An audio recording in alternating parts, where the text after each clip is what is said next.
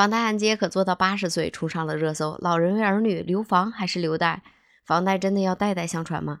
你好，这里是热点糖叨叨，我是 T 糖。广西南宁多个楼盘对外宣称说，住房按揭年限可延长至八十岁，冲上了热搜。有网友说，八十岁还要还房贷，棺材本都没了。也有的网友说，能不能活到八十岁都很成问题。想想白发苍苍，牙齿动摇，还要还房贷，好不酸爽。如果活到八十岁还没还完房贷的话，那是不是子子孙孙都要接着还？也有的网友说，父债子还，父母如果八十岁云游了，那么孩子们就要努力的撅着腚使劲干吧。我刚看到这个消息的时候，和大家的想法都是一样的。原来都说年轻人好好干，给孩子留套房，自己还可以安度晚年。现在就是老了，躺在床上扶我起来，我还可以接着干。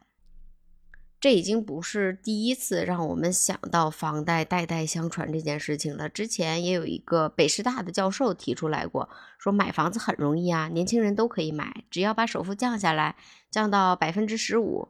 甚至可以延长贷款的年限，比如说拉长到四十年，人人都可以。房贷可以搞一个代代相传，比如说自己还三十年，儿子还二十年，儿子还完之后，孙子再还二十年。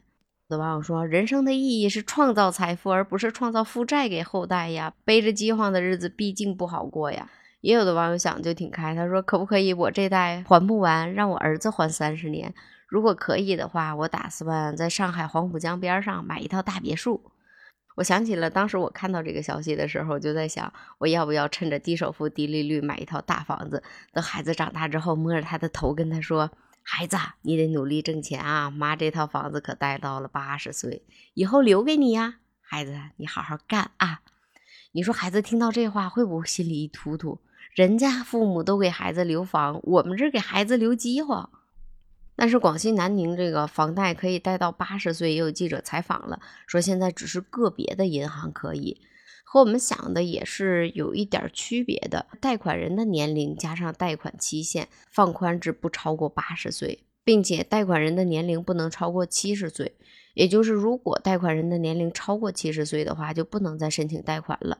但是也有极个别的情况，就是贷款人七十岁了。也是可以再申请十年贷款的，但是这个就要看银行那边具体批不批了。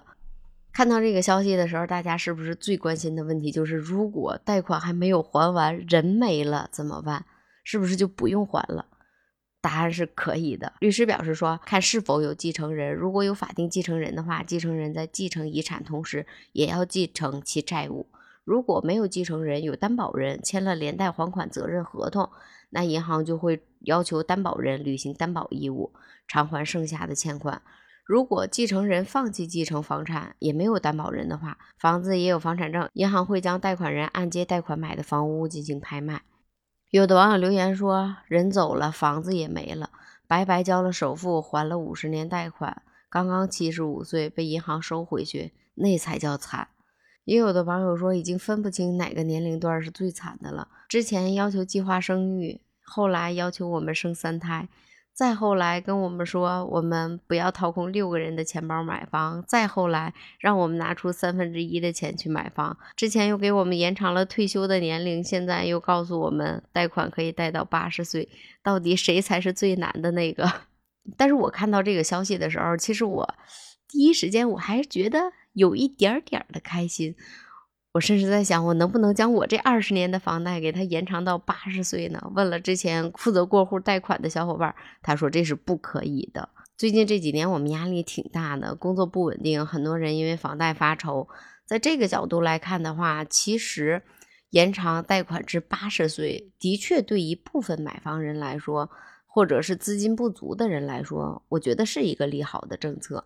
有人在网上算过这样一笔账，说如果购房者现在五十岁，申请了一百万的贷款，不考虑利率下调的因素，按过去的模式算，需要二十年内偿还贷款。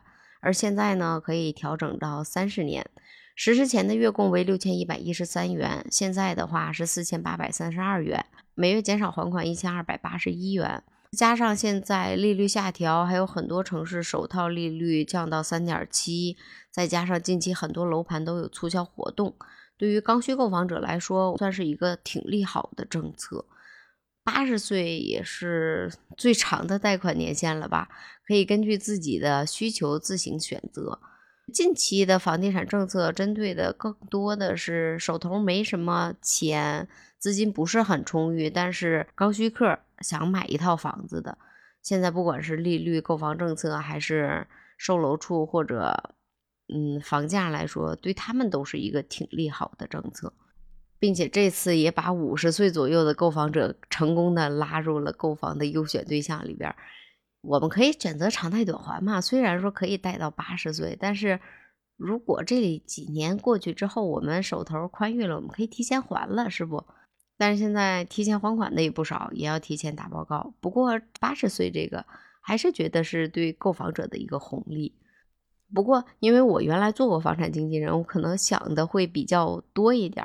就是我在想一个问题：如果现在买房的话，贷款贷到八十岁，后期房子出手的问题，因为房龄太老的，会不会限制新购房人的付款方式呢？比如说，现在银行贷款基本上三十年或者四十年以上房龄的房子，很多地方银行是不愿意贷款的。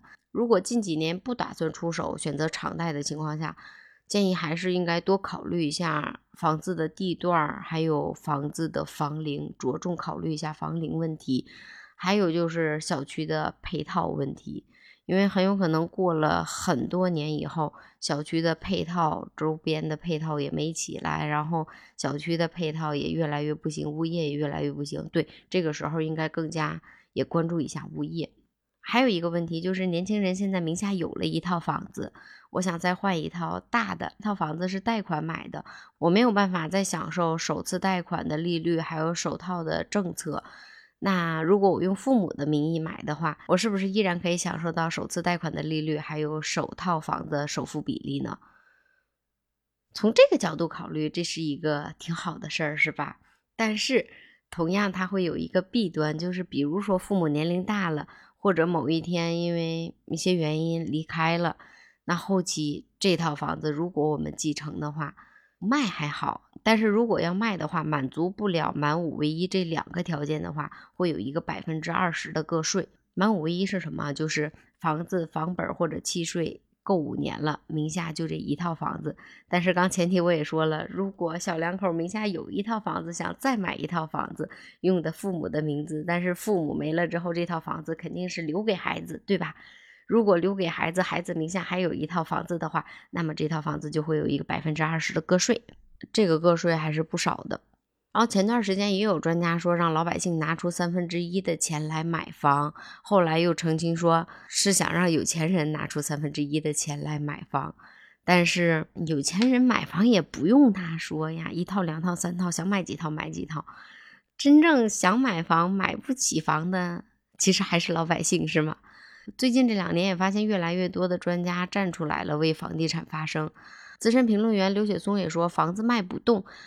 不用老百姓读多少书，老百姓都知道房子卖不动，不是没加杠杆，而是房价高买不起，而是杠杆压力大了，老百姓买不起，扛不动啊。然后有些扛得动的贷款买房子的，最近感觉压力大了，想提前还贷了，又被银行拒绝。哎，卖相太残酷，吃相太难看呐。对于现在房贷可以按揭做到八十岁了，你怎么看？